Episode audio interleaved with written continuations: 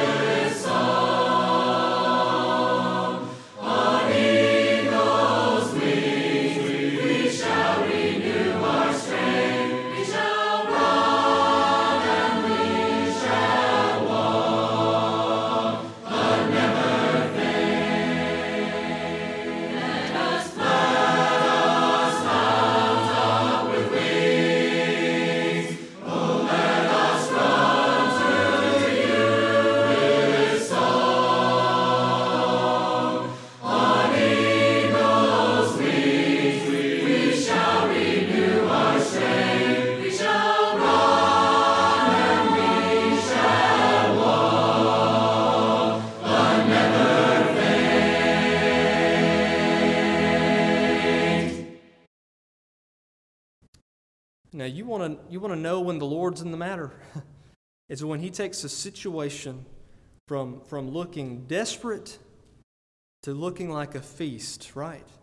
I think about our example here, that we had a desperate situation that looked like it was over, one member, and then it turned into a time of feasting. Now that's the evidence of God being in the matter. They went from almost having everybody in their family murdered to then feasting together. Let's go to Job chapter 41 real quickly. And just a few more of these little places. Now, Brother Chris has been preaching on this. In Job 41, here's where we are. All the miserable comforters have already done their soliloquies, right? Job has given his defense or him calling out to God. Now this is God's answer. And God says, in verse 21, it says, his breath kindleth coals, and a flame goeth out of his mouth. In his neck remaineth strength, and sorrow is turned into joy before him. That is a marker of God's presence, that sorrow is turned into joy. Now, book of Psalms, chapter 30. We know this passage. It says, for his anger endureth for a moment, in verse 5, and his favor is life. Weeping may endure for a night, but joy cometh in the morning. Now, there's a sense in which all of these passages that I'm reading to you apply to your daily life. You're going to be in seasons of despair. And the Lord says, those are not permanent. Okay, those don't last. You're going to have seasons of joy. But here's where it really applies. Okay, it really applies in that there is coming a day that will last forever, that your joy will truly last forever. That the nighttime of your life that you're living you're going to wake up and you're going to realize that the dawn is coming and there's going to be joy forever. Psalm 126. I've got two more of these. Psalm 126. When the Lord turned again the captivity of Zion, we were like them that dream. Then was our mouth filled with laughter, and our tongue was singing. Then said they among the heathen, the Lord hath done great things for them. The Lord hath done great things for us, whereof we are glad. Turn again our captivity, O Lord, as the streams in the south. They that sow in tears shall reap in joy. He that goeth forth and weepeth, bearing precious seed, shall doubtless come again with rejoicing, bringing his sheaves with him. Now this is a psalm of hope, that even though you may weep, it says, think of it this way, as if you're sowing your tears, but you're going to reap in joy, okay? That there is coming that day that will last forever, where your joy will triumph over the memories of your sorrows. Now, Isaiah 61, this is probably one of my favorite passages in Scripture. That song that I wanted to do for an opening that Brother Austin wrote is based on this. I know y'all have heard it before. We've sang it here before. But Isaiah 61, and I'll read the first three verses. Jesus himself quoted this when he came into the temple, and he opened the book of the law and he read this. The Spirit of the Lord God is upon me, because the Lord hath anointed me to preach good tidings unto the meek. He hath sent me to bind up the brokenhearted, to proclaim liberty to the captives, and the opening of the prison to them that are bound, to proclaim the acceptable year of the Lord, and the day of vengeance of our God, to comfort all that mourn. Now this is the passage that really, really gets me. To appoint unto them that mourn in Zion, to give unto them beauty for ashes, the oil of joy for mourning, the garment of praise for the spirit of heaviness, that they might be called trees of righteousness, the planting of the Lord, that he might be glorified. Now, what's happening in verse 3 here is you see the Lord is trading some things, okay? The Lord is offering to trade you some things. He says, "Bring unto me your ashes, and I will buy them from you with beauty." That's amazing. You know what ashes are? It's not just that ashes are something that's worthless. It's worse than that. Ashes are worse than just worthless, because what are ashes?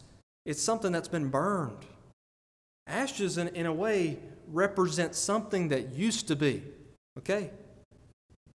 Not only is ashes worthless, but ashes is also painful memories, right? Painful memories of things that used to be. Maybe your home is burnt. Maybe some of your possessions have been burned, and it's just all you've got left is ash. Maybe some of your dreams have been burnt, right? And all that's left of your dreams, all that's left of your aspirations is this little pile of ash. And it's worthless, and it's painful to look at, because every time you see that pile of ash, you remember what you one day hoped it would be. But you know what God says? He says, "Bring me that ash that has no value to anybody else. Bring me your pain. Bring me those things, and I will trade them. I will give you beauty in exchange." That's amazing. It says, "The oil of joy for mourning." You may have mourning, but Jesus says, "Bring them to me. Bring me your mourning, and I will trade you. I will give you the oil of joy." The complete opposite. You have a spirit of heaviness. You're heavy about things. Bring it to God, and He is going to give you the garment of praise in trade. Now, those sound like, on the Lord's part, sound like bad trades, right? But you know what? Your God is the God that can do that. Your God is the only person, the only thing that can take your sorrow, that can take your pain, and turn it into joy for you.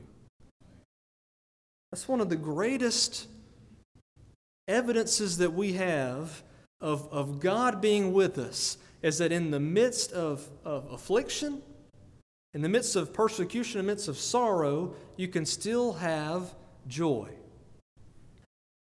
Now, to close, I want us to go to Hebrews 12. In that first passage where Jesus taught about sorrow being turned into joy, He mentioned that image of the woman in childbirth. He says she's in sorrow because her hour has come, okay? That it's your time, it's the time that you're going to go through suffering. You know what's one of the things that makes it so bad is that, you know, it's not like just something that you dread at work, that your hours come and you got to go through it, and then, you know, you get there and you're like, this isn't really going right. Let's just come back tomorrow and try it again, right? No, childbirth is not like that, right?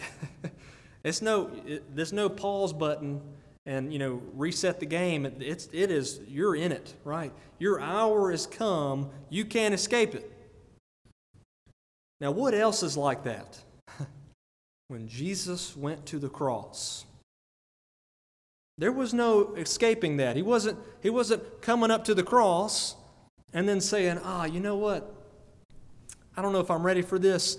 I'll come back in 100 years and try it again. No. It was His time. His hour had come to deliver your salvation. Okay? Now, you know, of course, we got to a point in our labor after about 30-something hours where we thought, I don't know, maybe we should need to come back next week. I don't know, it's not happening, right? But we were there. I mean, we were in the throes of it. It didn't matter, you know, how we felt.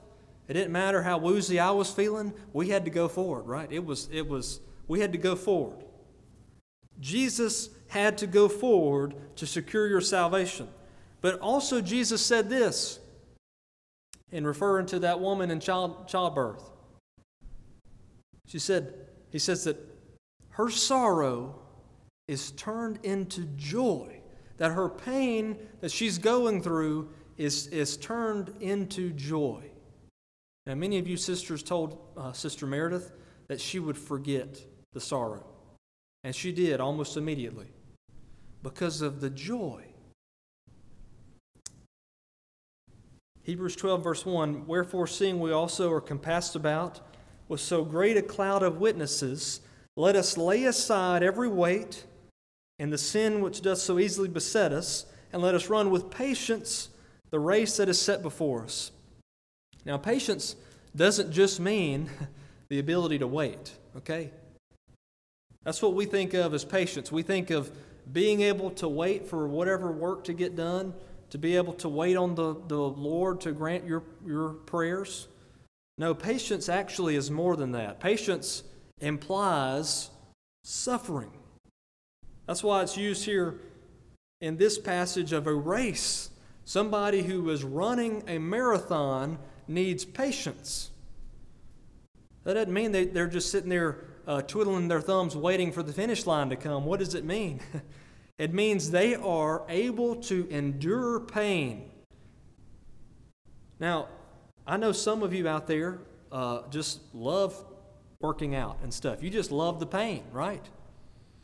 For many people, and perhaps Brother Mason's this way too, for many people, their motivation in the pain is not just that they enjoy pain, it's that they want to push through the pain to their goal at the end.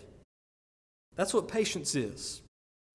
I don't have enough patience. That's why I don't work out a lot.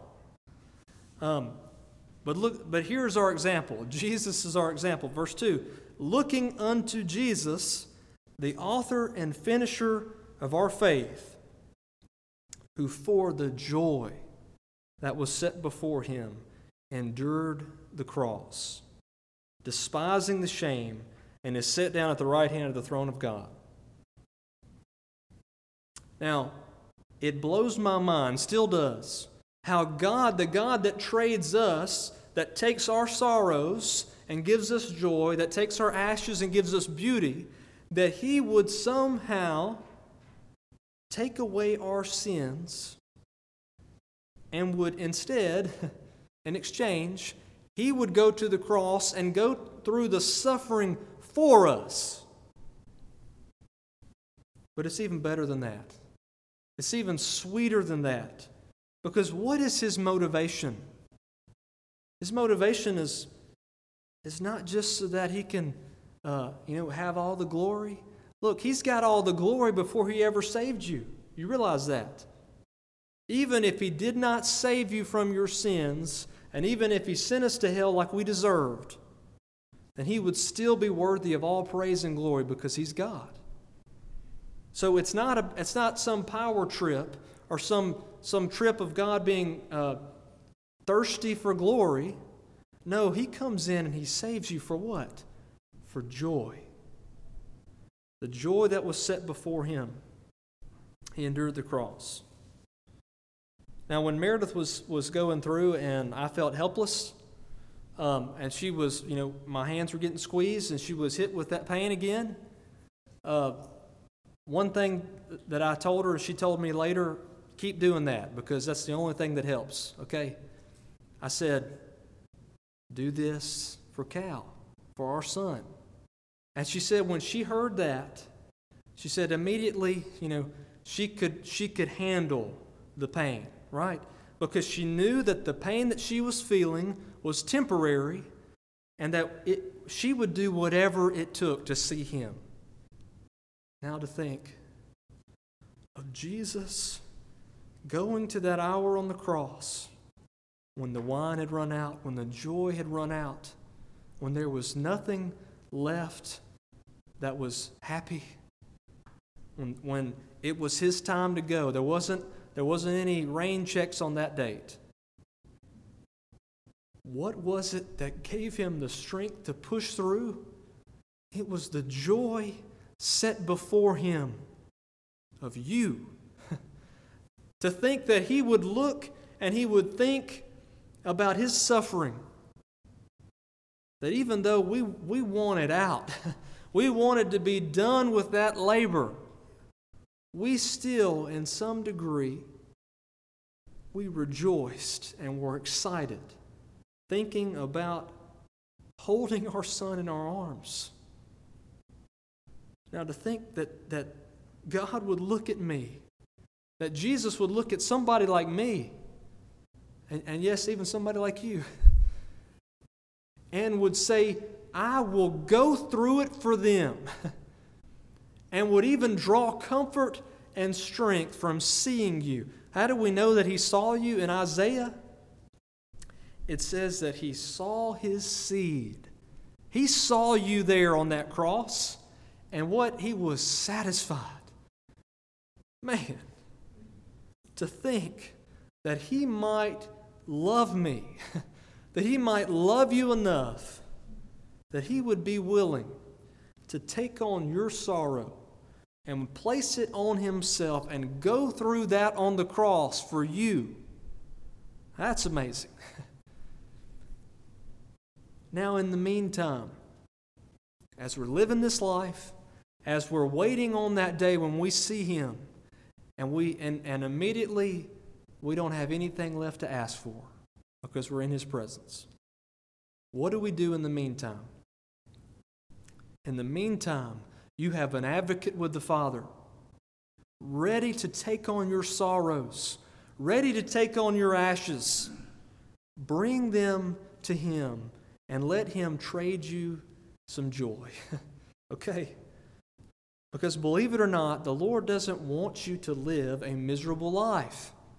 That you can live in joy, even in the midst of this place. And if that's no comfort to you, then know this, that when all of this is said and done, all of your sorrows in this life, and you wake up and you see him, that first breath that you take in his presence will be worth all of the sorrows that you've ever experienced in your entire life. There's a joy coming that will last forever, but there's also joys that the Lord gives us here in time.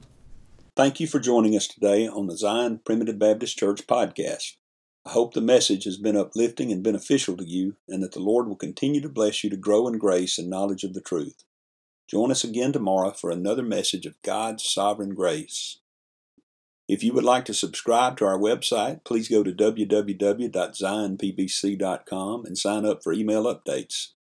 If you have any questions, please feel free to contact the church at zionpbc1847@gmail.com. That's zionpbc1847@gmail.com. Or you can email me directly at jchrismccool@gmail.com. That's the letter J, CHRISMCCOOL @gmail.com. Again, thank you for listening. May the Lord bless you is my prayer. We thank you for listening to today's message. For more information, please visit us online at zionpbc.com.